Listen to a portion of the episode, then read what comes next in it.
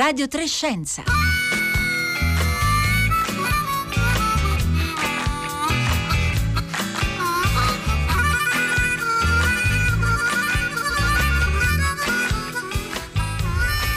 Buongiorno da Marco Motta, quando sono scoccate da poco le 11.30, bentornati all'ascolto di Radio Trescenza in questa giornata eh, speciale a Radio 3 nel quinto anniversario del terremoto di Amatrice del 24 agosto 2016, una giornata speciale avviata con tutta la città ne parla e che proseguirà poi anche nel pomeriggio eh, con eh, Fahrenheit. avete sentito poco fa eh, la voce a Radio Tremondo di Alessandro Amato, sismologo di NGV che eh, parlava del terremoto di, Ami- di Haiti, ma ricordava anche la vulnerabilità eh, di eh, molti comuni, di molti territori del centro Italia. Eh, anche ieri il presidente dell'INGV, Carlo Doglioni, eh, ha ricordato come da partire dal 2016 eh, in quella lunga sequenza eh, sismica denominata Matrice Norcia Visso, la, la, rete sismica nazionale abbia registrato 124.000 eventi, a ricordarci l'intensità appunto dell'attività sismica di queste aree. Ha sottolineato Carlo Doglioni l'importanza di di maggiore eh, ricerca e di più finanziamenti anche alla ricerca scientifica in campo geologico e sismologico. Troverete sul nostro sito anche eh, linkato il eh, documento eh, il, firmato da Carlo eh, Doglioni, ma eh, in, torneremo naturalmente ad occuparci poi anche di questi temi di ricerca. Però oggi a Radio Trescenza riprendiamo il testimone appunto da tutta la città ne parla e che ha raccontato questi territori, la difficile, eh, difficile avvio delle opere di ricostruzione nei territori colpiti dal terremoto. E la domanda da cui noi partiremo è come ricostruire, fino a che punto possiamo, è possibile ricostruire ricostruire o mettere in sicurezza gli abitati storici, come erano e dove erano. Proveremo però anche a fare un esercizio di confronto tra le ricostruzioni post terremoto negli ultimi 45 anni, a partire dal terremoto del Friuli e fino a uh, quelli del centro Italia di 5 anni fa. 335 5634 296 se volete partecipare a questa nostra uh, diretta potete inviarci come sempre un sms o un whatsapp.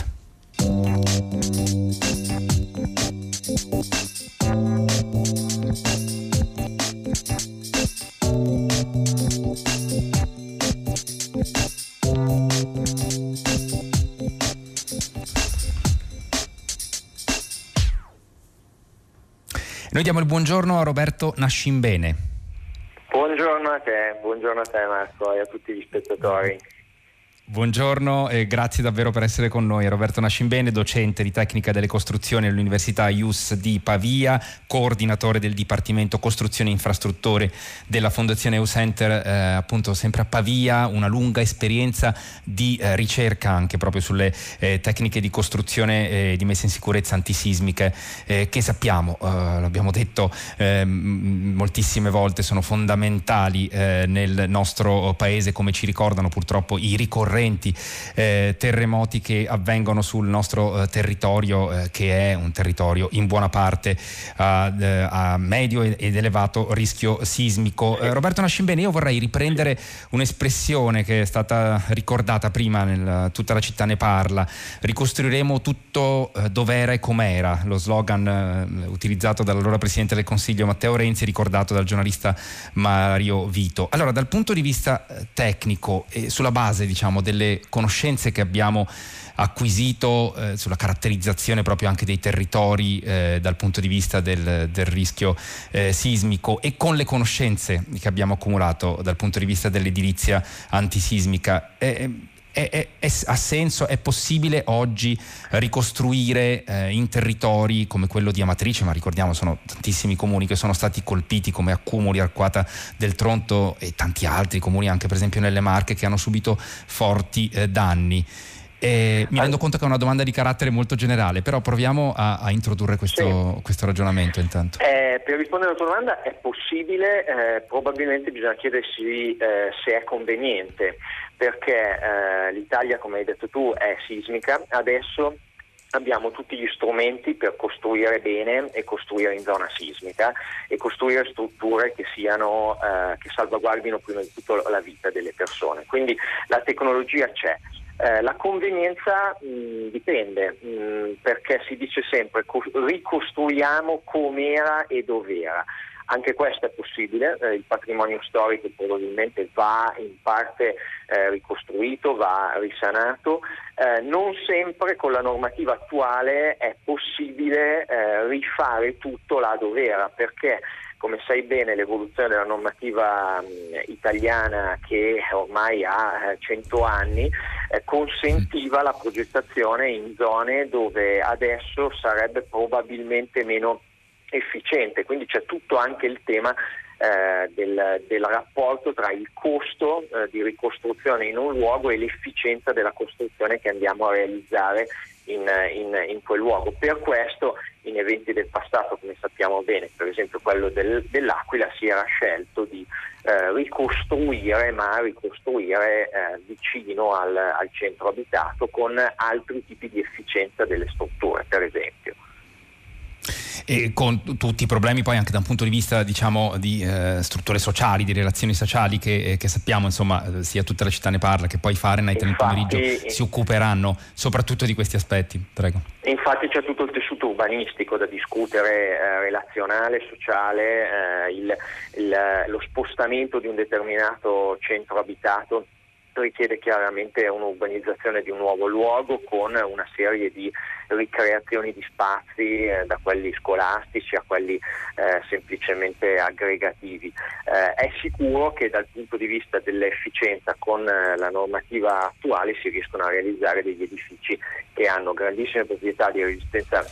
antisismica ma grandissime anche efficienze eh, energetiche, come sai adesso è su tutti i giornali tutti i giorni il discorso del bonus, delle strutture, quindi si riesce a realizzare un sistema abitativo molto differente da quello che abbiamo visto nei nostri centri storici e vediamo quotidianamente nei centri storici che ha un patrimonio che ha 100-200 anni di storia e quindi ha delle sue proprietà, tu citavi prima il termine vulnerabilità, eh, Alessandro Nato ha parlato di pericolosità, la vulnerabilità dell'edificio chiaramente eh, è legato alla sua storicità, oltre che al territorio nel quale è.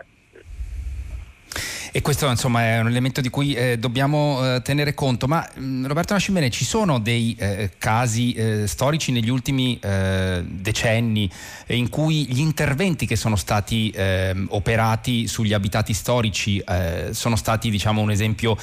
virtuoso e rimanendo sempre diciamo, nel, nei territori del centro Italia, faccio riferimento per esempio al terremoto dell'Umbria, delle Marche del 97, ma poi anche quello dell'Aquila e dei territori dell'Abruzzo nel 2009 2019 siamo riusciti a intervenire efficacemente sugli abitati storici, al di là della, appunto poi eh, naturalmente del ragionamento che, che, facevi sulla convenienza eh, di, certo. eh, di, eh, di, intervenire in questi contesti ci, oppure ci sono, di ci sono, ci sono diverse casistiche. Innanzitutto, guarda, parto un attimo a monte dicendo che eh, ormai le tecnologie per, per eh, agire sulle strutture storiche sono ad un livello avanzato molto importante e la ricerca italiana ha contribuito moltissimo su questo, quindi sono d'accordo su alcuni dei colleghi che precedentemente in questi giorni hanno parlato di eh, dare più spazio sicuramente alla ricerca in questo ambito. Eh, il caso che io trovo eh, fondamentale, cioè un caso per il quale sarebbe veramente necessario scrivere un libro, è quello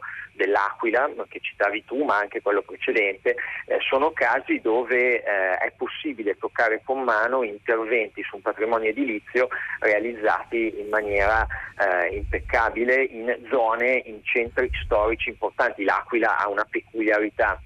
eh, storica assolutamente eh, eh, agli occhi di tutti. Eh, ha, cos'era, nel 2019 sono stati fatti dieci anni dal, dal terremoto, eh, certo. in questi giorni è possibile, è possibile visitare l'Aquila e quindi toccare con mano il fatto che ci sia ripresa veramente un'operazione di eh, ricostruzione ma con un adeguamento perché eh, ancora una volta ricordiamoci non è che è avvenuto il terremoto e non avverrà più ma eh, quelli lì rimangono sempre zone sismiche quindi le tecnologie realizzative mh, per gli interventi di adeguamento devono consentire comunque a quella costruzione di avere una certa prestazione che però abbiamo visto anche nel terremoto, nel terremoto del centro Italia di Amatrice, sono stato lì diverse settimane e, e eh, diverse persone private avevano investito su interventi di rinforzo delle loro eh, abitazioni e le abbiamo viste lì ancora, quindi gli interventi hanno funzionato, al contrario del contesto nel quale erano che invece è stato un contesto di crollo eccetera eccetera. Mm. Certo. Eh, Roberto Nascimbene, perché lo ricordiamo, gli interventi su, diciamo, in particolare sugli abitati eh, storici, eh, diciamo, non è bianco-nero la messa in sicurezza, c'è un gradiente in qualche maniera di eh, messa in sicurezza dal punto di vista antisismico e qual è l'obiettivo, fino a dove si può arrivare per mettere in sicurezza eh, un, sì. edificio, uh, un, edificio, C'è un, sicuramente un bianco e nero, direi quasi un semaforo, quindi un rosso, giallo, verde, eh, per usare eh, la, la, l'immagine che abbiamo tutti della certificazione energetica. Certo, ci sono diversi gradi.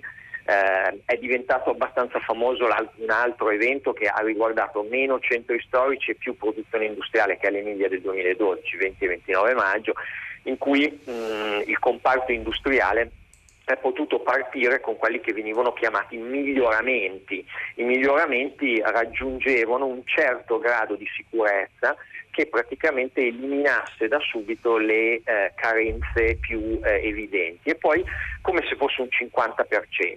eh, e poi si arrivava a un grado molto elevato di adeguamento. E l'adeguamento era come dice un po' lo stesso termine, il raggiungimento di quelli che sono gli obiettivi quasi al 100% che la normativa attuale consente, come se noi riportassimo il nostro edificio degli anni 70, 80 o così ad uno standard che è quello attuale, che è quello della normativa attuale, quello delle, che noi chiamiamo dell'NTC del 2018, cioè lo standard che garantisce delle, delle prestazioni eh, di un determinato tipo, molto simile, anche se il paragone chiaramente sembra un po' irriverente, con quella che è la certificazione energetica. Uno può raggiungere diverse classi, classe A, più B e così via. Anche nel, nel sismico noi raggiungiamo un determinato tipo di, di, miglioramento, come hai detto tu, con tonalità di, di grigio sulla nostra costruzione. Um, un ascoltatore questa mattina a prima pagina insomma, sottolineava il fatto che parliamo di terremoti solo o soprattutto in occasione degli anniversari, invece richiamava l'attenzione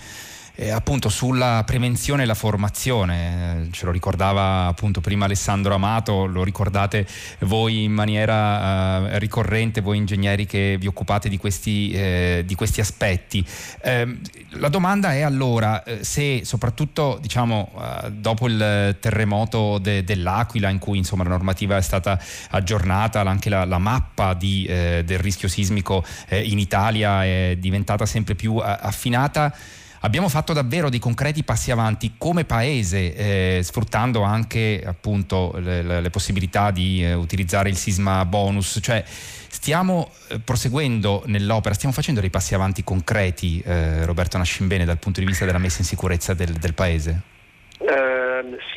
Uh, sono, sono, molto ottimista. Allora, stiamo facendo dei passi uh, soprattutto, allora, prima di tutto nella formazione, tu citavi. La formazione sì, che va dai gradi più eh, iniziali della scuola fino ai gradi più alti della professione. Non dimentichiamoci la bellissima campagna Io non rischio della protezione civile a cui tutti noi abbiamo partecipato, in cui innanzitutto si fa cultura nelle scuole, anche elementari e medie, dove si insegna ai ragazzi a capire che eh, il nostro territorio è un territorio sismico, quindi si parte da lì, cioè come quando uno banalmente in, dice io prendo la patente faccio l'assicurazione perché si possono verificare gli incidenti. Io vivo in Italia, è un paese sismico e quindi prendo delle, delle precauzioni per eh, informare i più giovani. Poi la formazione superiore, quella che viene fatta dai professionisti, quindi quello che noi chiamiamo proprio un aggiornamento professionale che tra l'altro eh, nel caso del, degli ingegneri è diventata una formazione mh, obbligatoria. Con Alessandro Amato ci siamo trovati in tantissime occasioni a fare formazione. La prevenzione, quindi eh, ricordiamo sempre che è fondamentale il monitoraggio del territorio che l'INGV conduce sempre. La ricerca, quindi eh, le attività sperimentali in centri di ricerca come quelli che ci sono qua a Pavia, come per esempio EU Center e poi sicuramente l'investimento. Negli ultimi anni, adesso leggevo le ultime notizie pochi giorni fa nel PNRR è stato anche previsto un grosso eh, finanziamento per sistemi eh, appunto che portino al, al miglioramento degli edifici, quindi si investe sempre eh, di più. È una procedura mh, lenta, è una procedura sicuramente ancora troppo lenta, ma mh, il miglioramento mh, per me è di fronte sicuramente agli occhi di, di e allora speriamo che naturalmente l'ottimismo che ha manifestato Roberto Nascimbene sia, porti i suoi frutti e che anche questa lentezza che eh, sottolineava eh, davvero un po' eh, lasci lo spazio a un'accelerazione, come abbiamo sentito prima raccontare tutta la città ne parla, sembra che stia cominciando ad avvenire nel caso della ricostruzione eh, di Amatrice. Io ringrazio molto Roberto Nascimbene, lo ricordo, docente di tecnica di ricostruzione all'Università Iusti Pavia per essere stato eh, con noi e do il buongiorno a Raffaello Fico. Buongiorno. Buongiorno Marco, buongiorno a tutti i radioascoltatori e grazie per l'invito. Grazie a lei per essere con noi. Eh, Raffaello Fico è un ingegnere che lavora nell'ufficio speciale per la ricostruzione dei comuni del cratere del terremoto dell'Aquila del 2009. Insieme ai suoi eh, colleghi, eh, dopo i terremoti del centro Italia, ha avviato un progetto di comparazione eh, tra i eh, diciamo, grandi terremoti dal Friuli in poi, dal punto di vista del, dei diritti dei cittadini, eh, sostanzialmente. Lo troverete linkato il documento sul nostro sito e, mm, e i, i terremoti terremoti presi in esame sono quelli appunto il Frio del 76, l'Irpinia dell'80, Umbria e Marche del 97 eh, e poi Emilia Romagna, ehm, scusate, l'Aquila naturalmente del 2009, l'Emilia Romagna del 2012, il Centro Italia del 2016. Eh, ci è arrivato nel frattempo un messaggio, Raffaello Fico, da un nostro ascoltatore Gianni da Bologna, mi, che dice mi chiedo quanto sia possibile paragonare le ricostruzioni post terremoto di 45 anni fa con quelle che dovrebbero eh, avvenire oggi. E allora partiamo partiamo eh, da qui. Qual è il senso di questa operazione di messa a confronto di eh, situazioni, diciamo, eh, di territori eh, diversi, di epoche storiche, di contesti anche, diciamo, politici, di conoscenze poi scientifiche e, ed edilizie eh, differenti? Eh, giustissima domanda. io anzitutto ringrazio i cautori di questo documento che sono gli ingegneri Ferrini, Gualtieri, Genitti, Mattucci e Pecci. Con loro abbiamo pensato di mettere a confronto nella maniera più asettica possibile, possibile alcuni parametri che sono eh, prioritari nelle decisioni dei, dei, governi e delle istituzioni quando all'indomani del sisma c'è la necessità e sempre urgente di ricostruire. Parametri che appaiono non confrontabili se le epoche storiche sono mutate, però in realtà il contributo per le prime abitazioni è un esempio di come eh, indipendentemente dal tempo storico eh, è stato possibile quasi sempre nei sei, eh, nelle sei ricostruzioni osservate riconoscere dei contributi al 100% eh, dell'importo dovuto eh, Raffaello questo... Fico, mi, mi, scusi, mi scusi se, la, se, la, interrompo, ma siccome la qualità audio eh, della, del collegamento non è ottimale, proviamo a richiamarla. Eh, quindi chiedo alla sì. regia di eh, ricostituire il collegamento con Raffaello Fico. Intanto eh, colgo l'occasione per leggere eh, un messaggio tra quelli arrivati dagli ascoltatori. Edoardo da Genova che ricorda il caso a proposito delle ricostruzioni ex novo di Gibellina Nuova, ricostruita sul territorio di un altro comune. stiamo facendo riferimento naturalmente alle conseguenze del terremoto terremoto del Belice del 68 che distrusse completamente eh, Gibellina. Purtroppo nella ricostruzione si era infiltrata la mafia, ricorda Edoardo, ma successivamente è divenuta soprattutto per merito eh, de, di Ludovico Corrao un faro di cultura e di richiamo internazionale e Gibellina Vecchia, lo ricordiamo, un monumento con il eh, cretto eh, di eh, Burri e noi eh, stiamo appunto conversando con Raffaello Fico che è ingegnere, lo ricordavamo, lavora nell'ufficio speciale per la ricostruzione dei comuni del cratere del terremoto dell'Aquila che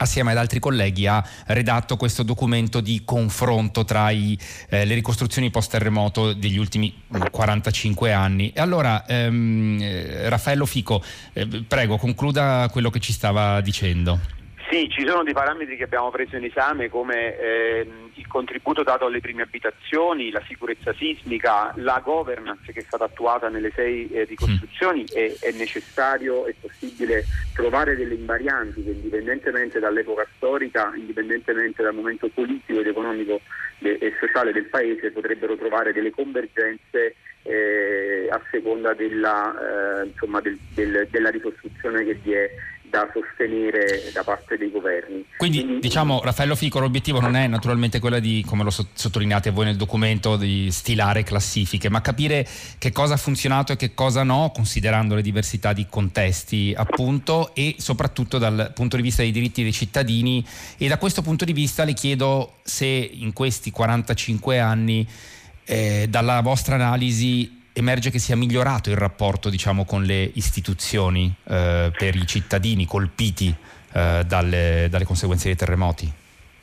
Emerge che ci sono dei parametri su cui nel tempo le istituzioni si sono consolidate nel determinare quale eh, un contributo da dare tipologicamente. L'esempio abbastanza lampante è quello della sicurezza sismica di cui parlava prima anche il professor Nascimbene. Sulla sicurezza sismica si è assistito nel tempo,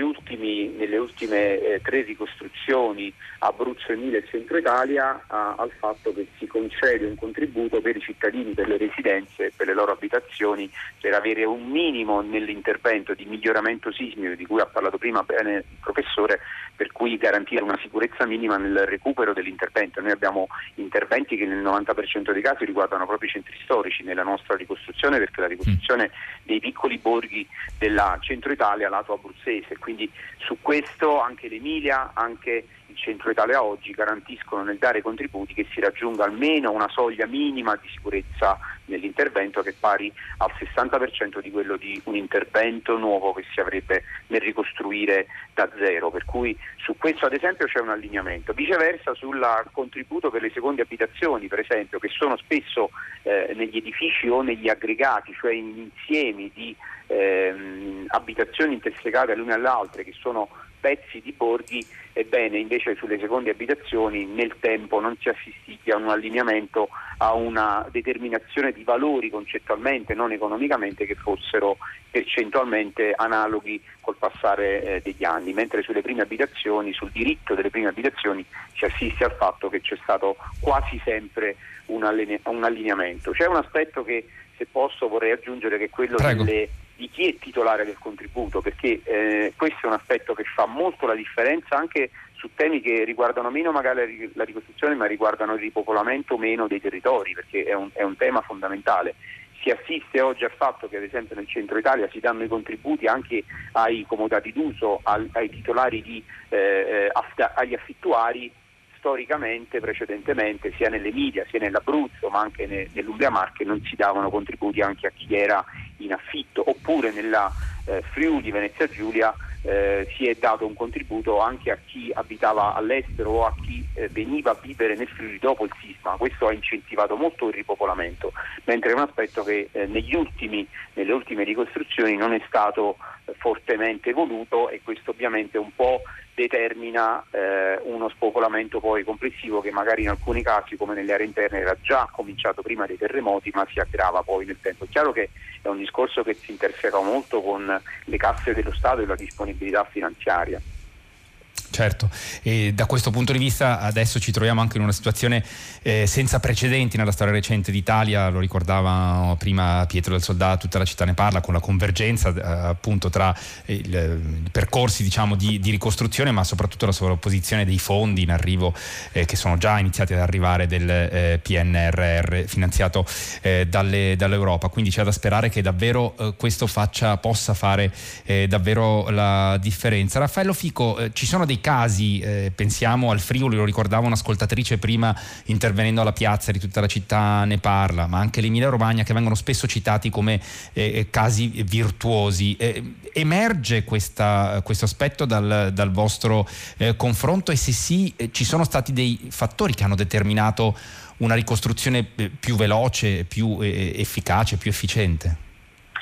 Allora, il, ehm, il, tempo necessario per ricostruire complessivo non è stato preso in esame perché è un, una, un argomento molto ehm, un valore molto labile eh, e si dimostra che la ricostruzione eh, in qualsiasi ricostruzione si può dire che non si conclude mai perché ci sono sempre degli strascichi, delle code legate a delle abitazioni che magari non trovano proprietari oppure dei pezzi di borgo che hanno necessità di per via di abusi o situazioni molto complicate e particolari per cui non si riesce a mettere le mani definitivamente. Però in realtà eh, ci, ci, si può fare un'analisi eh, più concettuale legata a, a, un tempo che storicamente nel Friuli, eh, se non sbaglio, ha avuto 14 anni, però se andiamo a prendere i giornali dell'epoca, 7 anni dal terremoto del Friuli, e i giornali gridavano allo scandalo perché non si era ancora ricostruito, quindi eh, visto col senno di poi riusciamo a fare delle valutazioni molto più eh, assennate, molto più distaccate, quindi il Friuli è preso come esempio positivo, eh, a ben guardare l'Abruzzo che fino a pochi anni fa era visto come un terremoto, una ricostruzione lenta, oggi a quasi 13 anni dal sisma diventa finalmente eh, eh, un caso eh, preso non dico come modello ma un caso da osservare positivamente. In questo l'intervento di chi mi ha preceduto che parlava di un'analisi nei centri storici di quello che è stato fatto in Abruzzo eh, uscirà un libro nei prossimi mesi entro la fine dell'anno scritto dagli uffici speciali 2009 con la protezione civile che guarderà eh, a, in maniera eh, più asettica possibile agli interventi nei centri storici che sono stati realizzati nell'Abruzzo che riguarda non solo il comune dell'Aquila ma lo ricordo anche altri 56 comuni del cratere Sisma 2009 che sono stati maggiormente colpiti e quindi questo testo eh, descriverà con eh, dati che sono pubblicati già online in digitale quindi è la grande innovazione rispetto al passato, oggi abbiamo la fortuna di poter pubblicare dati e condividere dati con le banche dati pubblicherà i dati sull'analisi dei centri storici di interventi realizzati nell'Abruzzo, quindi questo secondo me è un patrimonio che si inizia a consolidare per il Paese ed è un patrimonio che va preso a eh, riferimento. Quindi tornando al, al, tema della domanda, il tempo necessario per ricostruire eh, va ehm, ehm, approfondito ulteriormente nelle analisi che abbiamo fatto, è un tema più delicato diciamo, di altri perché eh, il nostro eh, obiettivo non era quello di dare dei giudizi che in quel modo un po' si darebbero secondo me, però è un qualcosa che potrebbe essere fatto. E questi, insomma, questo è il quadro un po' che ci, eh, che ci, ha fatto Raffaello Fico, che ringrazio molto. Gli chiedo un'ultima battuta perché c'è un, un ascoltatore, Stefano Pantaleone, un architetto, che eh, insomma, con un messaggio piuttosto scettico sulle lungaggini, sull'ipotrofia della burocrazia eh, italiana e fa riferimento alle assicurazioni eh, antisismiche. insomma, una domanda che le faccio in qualità di ingegnere, eh, Raffaello Fico, ehm, e le chiedo in 30 secondi davvero, è una strada da percorrere? Quella delle assicurazioni antisismiche?